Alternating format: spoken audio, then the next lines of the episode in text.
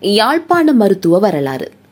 Abraham லிங்கனது மறைவும் Nathan உவோட்டின் நினைவுகளும்.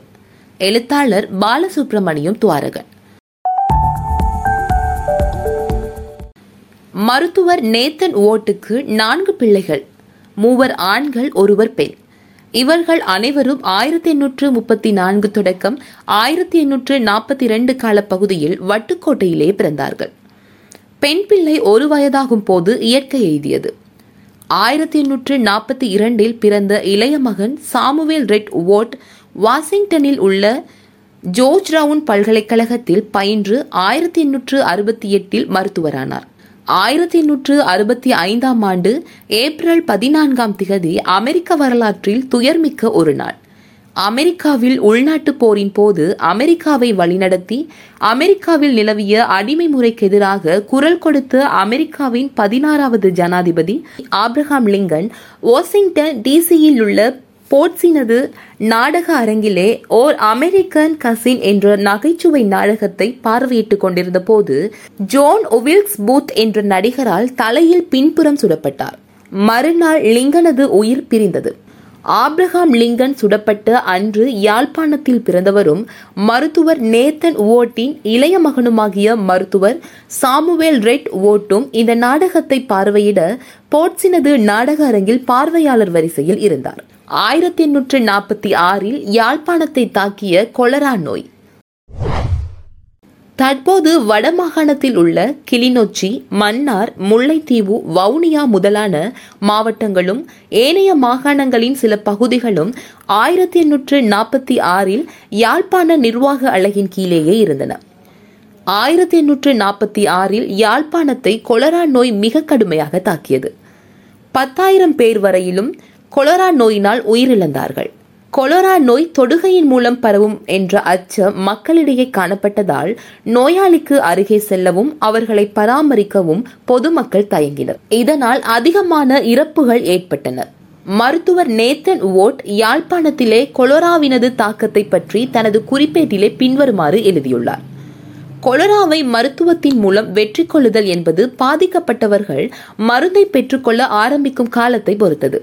பல சந்தர்ப்பங்களில் நோயாளர்கள் மருத்துவமனையில் சேர்க்கப்பட்ட ஓரிரு மணி நேரங்களில் இறப்புகள் சம்பவிக்கின்றன. இறப்புகள் நிகழ்ந்த சந்தர்ப்பங்களில் அவர்களுக்கு உரிய தேவைகள் எவையுமே கவனிக்கப்படவில்லை என்பதை அறிந்து கொண்டேன். நோயின் ஆரம்ப நிலையில் மருந்து கொடுக்கப்பட்டவர்களும் அதனை உரிய முறையில் பின்பற்றியவர்களும் இறக்கின்ற வீதம் குறைவடைந்தது. இதனால் பெருமளவானோர் காப்பாற்றப்பட்டனர். அநேகமானோர் உயிரிழக்கும் கடைசி நேரத்திலேயே மருத்துவ உதவியை நாடினர். மருந்தை அருந்துவதற்கு சம்மதித்தனர். ஒரு கிராமத்தில் இருபத்தி எட்டு பேர் கொலராவினால் பாதிக்கப்பட்டனர். அவர்களில் பதினான்கு பேர் மருந்தை பெற்றுக்கொள்ள சம்மதித்தனர். இவர்களில் பனிரெண்டு பேர் காப்பாற்றப்பட்டனர். அதேவேளை பதினான்கு பேர் மருத்துவ உதவியை பெற்றுக்கொள்ள மறுத்தனர். இவர்களில் பனிரெண்டு பேர் உயிரிழந்தனர். எனது வழிகாட்டலின் கீழ் யாழ்ப்பாணத்தின் பல்வேறு இடங்களிலும் பணியாற்றிய உதவியாளர்கள் தொள்ளாயிரம் பேர் வரையில் கொலோராவினால் பாதிக்கப்பட்டமையை அறிவித்தனர். இவர்களில் மருந்து பெற்றுக்கொண்டு அறுநூறு பேர் காப்பாற்றப்பட்டனர். முன்னூறு பேர் உயிரிழந்தனர். மருத்துவர் நேத்தன் ஓட் பதிமூன்று வருடங்கள் யாழ்ப்பாணத்திலே சேவையாற்றினார். ஆயிரத்தி எண்ணூற்று நாற்பத்தி ஆறில் நேத்தன் ஓட்டும் அவரது மனைவியும் நோய்வாய்ப்பட்டனர். இதனால் அமெரிக்காவுக்கு திரும்பினர். இன்று போல் விமான சேவைகள் இல்லாத அன்றைய நாளில் நோய்வாய்ப்பட்ட விடத்து மருத்துவ வசதியை பெற்றுக்கொள்ள பாய்மர கப்பலிலே அமெரிக்கா செல்வதற்கு குறைந்தது நான்கு மாதங்களாவது தேவை. அமெரிக்கா திரும்பிய நேத்தன் வோட் வெர்மாண்டில் உள்ள பெர்லிங்டனில் மருத்துவராக கடமையாற்றி வந்தார். இந்த காலப்பகுதியில் அவர் கிறிஸ்துவின் செய்தியை பிரசங்கிக்கும் அனுமதி சான்றிதழையும் இறை தூதர் என்ற நியமனத்தையும் பெற்றுக்கொண்டார் ஆயிரத்தி எண்ணூற்று ஐம்பத்தி ஒன்பதில் உவோட் நோயிலிருந்து முற்றாக விடுபட்டார். இதனால் மீண்டும் யாழ்ப்பாணம் சென்று கடமையாற்ற விரும்பி பிரதேசங்களுக்கு தொண்டர்களை அனுப்பும் அமெரிக்க மிஷன் சங்கத்துக்கு விண்ணப்பித்தார். கடலிலே கரைந்த மருத்துவர் நேத்தன் உவோட்டின் இரண்டாவது பயணம். மருத்துவர் நேத்தன் உவோட் அமெரிக்கா திரும்பியதும் மருத்துவர் கிரீன் ஆயிரத்தி எண்ணூற்று நாற்பத்தி ஏழில் யாழ்ப்பாணத்துக்கு வருகை தந்து தனது மருத்துவ பணியை பண்டத்தரிப்பிலே ஆரம்பித்தார். கிரீன் ஆயிரத்தி எண்ணூற்று நாற்பத்தி எட்டில் மானிப்பாயில் மருத்துவமனையையும் மருத்துவக் கல்லூரியையும் ஆரம்பித்து மாணவர்களுக்கு மருத்துவ பயிற்சியை வழங்கி வந்தார். ஆயிரத்தி எண்ணூற்று ஐம்பத்தி ஏழில் மருத்துவர் கிரீன் அவர்களுக்கு காசநோய் அறிகுறிகள் காணப்பட்டதால் அமெரிக்கா திரும்பினார். உடல் நலம் தேறியதைத் தொடர்ந்து கிரீனும் மீண்டும் யாழ்ப்பாணம் புறப்பட தயாரானார். இம்முறை அமெரிக்க மிஷன் கிரீனை தென்னிந்தியாவில் உள்ள மதுரைக்கும் உவோட்டை யாழ்ப்பாணத்துக்கும் அனுப்ப தீர்மானித்தது. இவ்விடயம் கிரீனுக்கு மகிழ்ச்சியை கொடுக்கவில்லை. உவோட் ஒரு பிரசங்கியாக தகுதி பெற்றிருந்தார். உவோட் யாழ்ப்பாணத்தில் கிறிஸ்துவின் செய்தியை பிரசங்கிக்க விரும்பினார். ஆனால் கிரீனை போன்று தமிழ் புலமே அவரிடம் இல்லை. கிரீன் மதுரையில் தனக்கு உடல்நிலை பாதிப்பு ஏற்படும் என்று கருதி வெப்பமான கால பகுதியில் பழனி மலையில் தங்குவதற்கு அனுமதிக்கும் பட்சத்தில் மதுரையில் பணியாற்றுவதற்கு சம்மதித்தார். மருத்துவர் ஓட் மனைவியுடன் ஆயிரத்தி எண்ணூற்று அறுபதாம் ஆண்டு அக்டோபர் மாதம் முப்பதாம் திகதி போஸ்டன் துறைமுகத்தில் இருந்து கடலரசன் என்ற பாய்மர கப்பலில் யாழ்ப்பாணம் நோக்கிய தனது இரண்டாவது பயணத்தை ஆரம்பித்தார். கடற்பயணம் ஆரம்பமாகி மூன்று வாரங்கள் கழிந்த நிலையில் ஓட்டுக்கு மாரடைப்பு ஏற்பட்டது. கடலிலே மருத்துவர் ஓட்டின் உயிர் பிரிந்தது. ஆயிரத்தி எண்ணூற்று அறுபது பதினொன்று இருபத்தி நான்கு அன்று மருத்துவர் ஓட்டின் உடல் கடலிலேயே நல்லடக்கம் செய்யப்பட்டது. எனினும் மருத்துவர் ஓட்டின் மனைவி ஹேனா யாழ்ப்பாணத்துக்கான பயணத்தை தொடர்ந்தார். ஹேனா ஐந்து வருடங்கள் யாழ்ப்பாணத்தில் பணியாற்றிய பின் அமெரிக்கா திரும்பினார். ஆயிரத்தி எண்ணூற்று எண்பத்தி நான்காம் ஆண்டு ஹேனா இவ்வுலக வாழ்வை நீத்தார்.